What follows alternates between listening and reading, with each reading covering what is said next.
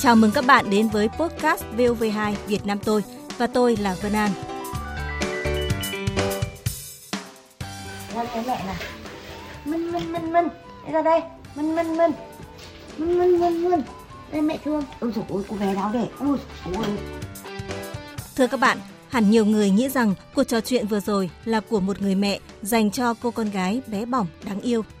Nhưng không, đây là những lời vỗ về âu yếm mà chị Nguyễn Thúy Hải ở Hà Nội dành cho đàn con đặc biệt. Đó là lũ mèo bị bỏ rơi bên vệ đường. Đây cũng là công việc mà chị theo đuổi và gắn bó suốt hơn 20 năm qua. À ô, làm sao? À thế con làm sao? Con làm gì? Ôi ôi, thương nhá. Thương nhá. Tạm gác lại mọi sở thích cá nhân, chị Nguyễn Thúy Hải đi khắp Hà Nội để cứu giúp những chú mèo bị bỏ rơi. Nhiều con bị ghẻ lở, đau ốm, hôi hám, nhưng chị vẫn quyết định mang về nuôi và chạy chữa cho chúng. Cái tên Hải Mèo cũng từ đó mà gắn bó với chị. Mình phải biết yêu thương, phải biết quý những cái con vật từ ngày bé. Khi không có điều kiện thì sẽ giúp chúng nó trong cái khả năng của mình đến khi mà thời gian nó có nhiều hơn, con cái lớn rồi. Dù cho nhà chật hoặc khó khăn mấy thì thôi cũng quyết định là mang chúng nó về nhà. Chú mèo đầu tiên đưa về được chị đặt tên là mèo cụt. Con mèo bị chặt một tay, còn một tay bị bẻ quặt ra phía sau, nằm thoi thóp ở phố Láng Hạ. Sau một tháng chăm sóc, nhờ tình thương và kiến thức y khoa tự học, con mèo đã được chị cứu sống. Con mèo mẹ bị chặt cụt tay và cái tay bị người ta bẻ quặt ra đằng sau này. Thế còn cái bàn tay này nó lủng lẳng và nó khô quắt như cái vỏ chuối khô ấy. Cả một cái đoạn xương như này nó tròi ra. Thế là mang về là mình cứ chăm sóc vết thương của nó theo cái cách mình chăm sóc người ấy. Thế mà sau một tháng thì là cái thịt nó mọc chùm cái khẩu xương này vào. Thế là cái tay sau một tháng từ từ là mình cứ xoa bóp cái bả vai nó từ từ cái tay nó đưa được ra đằng trước. Tự nhiên một hôm buổi sáng thấy nó vươn vai cả hai tay này mà đúng là mừng chảy nước mắt. Kể từ đó, ngôi nhà nhỏ của chị đã trở thành nhà mèo. Mỗi con mèo là một hoàn cảnh. Đứa thì bị bệnh, đứa thì bị bỏ đói, bị tai nạn, bị liệt toàn thân.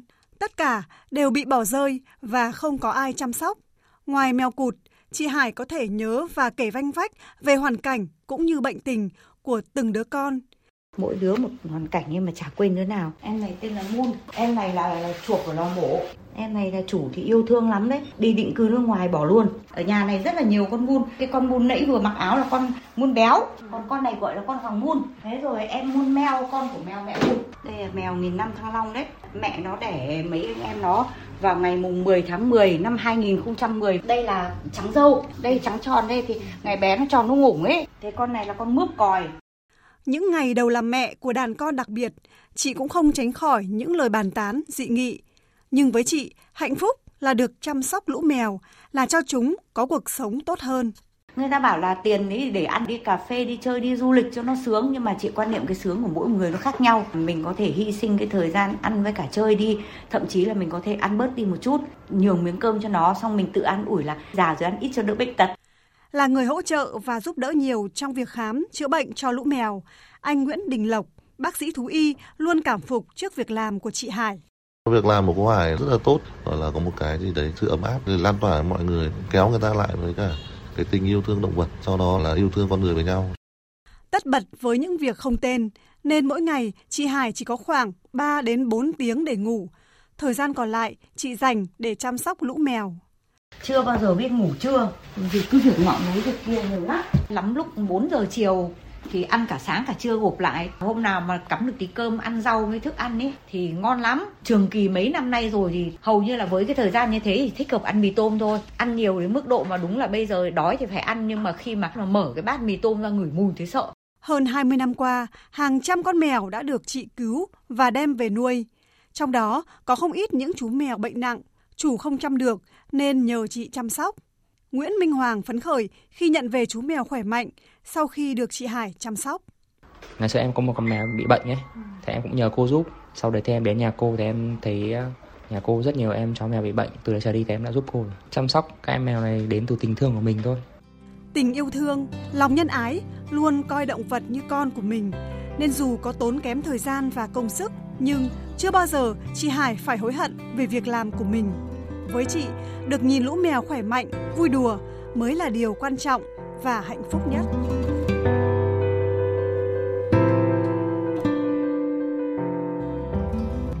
Thưa các bạn, Với đàn con gần 30 đứa, mỗi đứa một bệnh khác nhau, đứa bị liệt, đứa nhiễm trùng máu, viêm thận, nấm da, chị Hải phải dành toàn bộ thời gian để chăm sóc.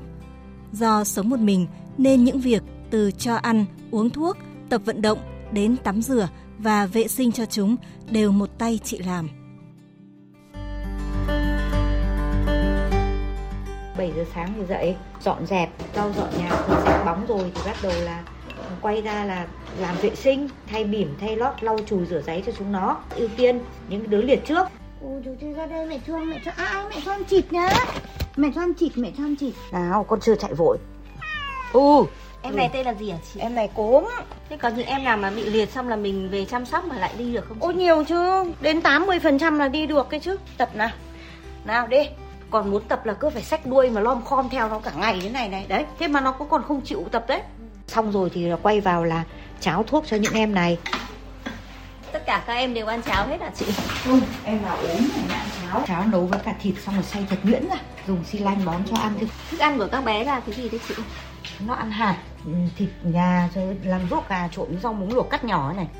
Hoàng nó mở cửa cho Phúc ra đi đái. Xong rồi mặc bỉm cho nó cho nó chơi ở ngoài này. Đông em như này nhưng mà nhà vẫn cứ sạch sẽ gọn gàng chị nhỉ? thế mới mệt. Nếu mà lười để nó bẩn lắm. Ừ. No rồi. Phúc này tí nữa anh hoàng cho ăn nhá thực ra là nếu khi đã nuôi nhiều và không có người giúp đỡ ấy, thì thời gian nấu cơm cho người ăn cũng chả có. Hôm nay là rất là bận để đưa chúng nó đi bác sĩ. Hoàng ơi hoàng lấy cho cô hải hai cái ba lô xuống đi. Để trong mỗi đứa vào một ba lô đi luôn đi. Bây giờ lộc là siêu âm cho hai đứa đi cô. Xem thằng này là thiếu tiền liệt như nào này lộc này Vâng. Thế bây giờ thì đây thằng này nhá nhưng mà khử trùng khử khuẩn hết chưa? Có khử hết rồi. Nhưng mà là ngoan mà ngón ngoan lắm ấy. Nhưng mà nó đái tốt không? Cô? khi mà về nhà cô thì là nó nó tách tiểu hoàn toàn ấy. Vâng. Thế sau đái À các bạn này hôm trước mà nằm thẳng cẳng đấy ạ. Cô đấy nằm này. thẳng cẳng đấy. Cô ơi trộm vía bạn này là hết sỏi rồi cô ạ. Ôi. Rồi Đấy sạch Nó dùng thuốc tốt được. Thấy chưa? Vào tay cô Hải chăm gần 4 tuần rồi đấy. lờ vời Mà nó không bị bẩn bẩn bẩn Mà như ở mấy con bị tắc tiểu hay đúng bị rồi sạch không? Cô chăm mèo ốm nữa Bình cứ thường sạch bong tiểu chân trước các thứ nó lét đầy. Chăm sóc các em này mất hết cả thời gian này thì ba bốn giờ sáng mới ngủ. Mà mới lên giường cũng còn chưa được ngủ. Dở cái điện thoại ra thì cô ơi cứu con với mèo nhà con bị thế nọ mèo nhà con bị thế kia. Tràn ngập luôn. Chả bao giờ được nằm nghỉ buổi trưa. Giây phút hạnh phúc nhất ý là khi cứu một con mèo mình nhìn thấy chắc chắn là nó sẽ phải chết. Thế mà khi về nhà thì nó lại nó lại sống lại và càng ngày nó càng mạnh khỏe hơn. À, nó biết kêu meo meo đòi ăn ngồi gần thì nó thò tay qua cái nan lồng kéo áo. Rất là mong có nhiều người biết khi họ nuôi con vật của họ họ có trách nhiệm họ yêu thương. Hoặc nhìn thấy những con vật biểu hòa rơi thì giang tay đón nhận chúng nó. Đấy, đó là những cái việc làm thiết thực nhất để góp phần vào cái phong trào đẩy mạnh cái chuyện là tình yêu thương động vật ấy.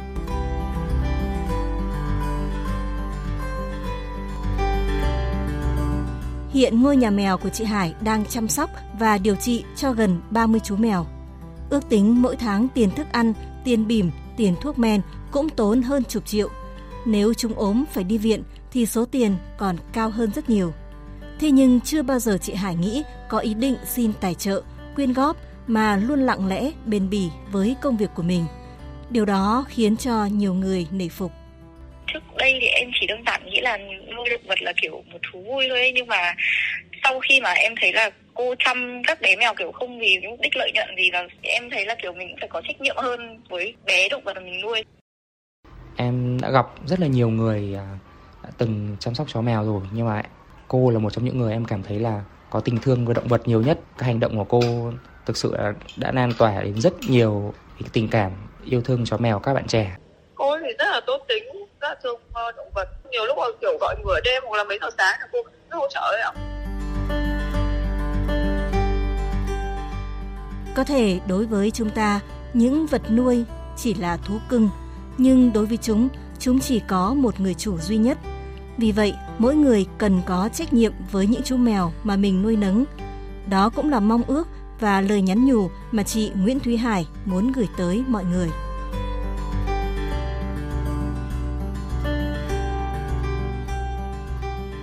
Tới đây thì thời lượng cũng đã hết.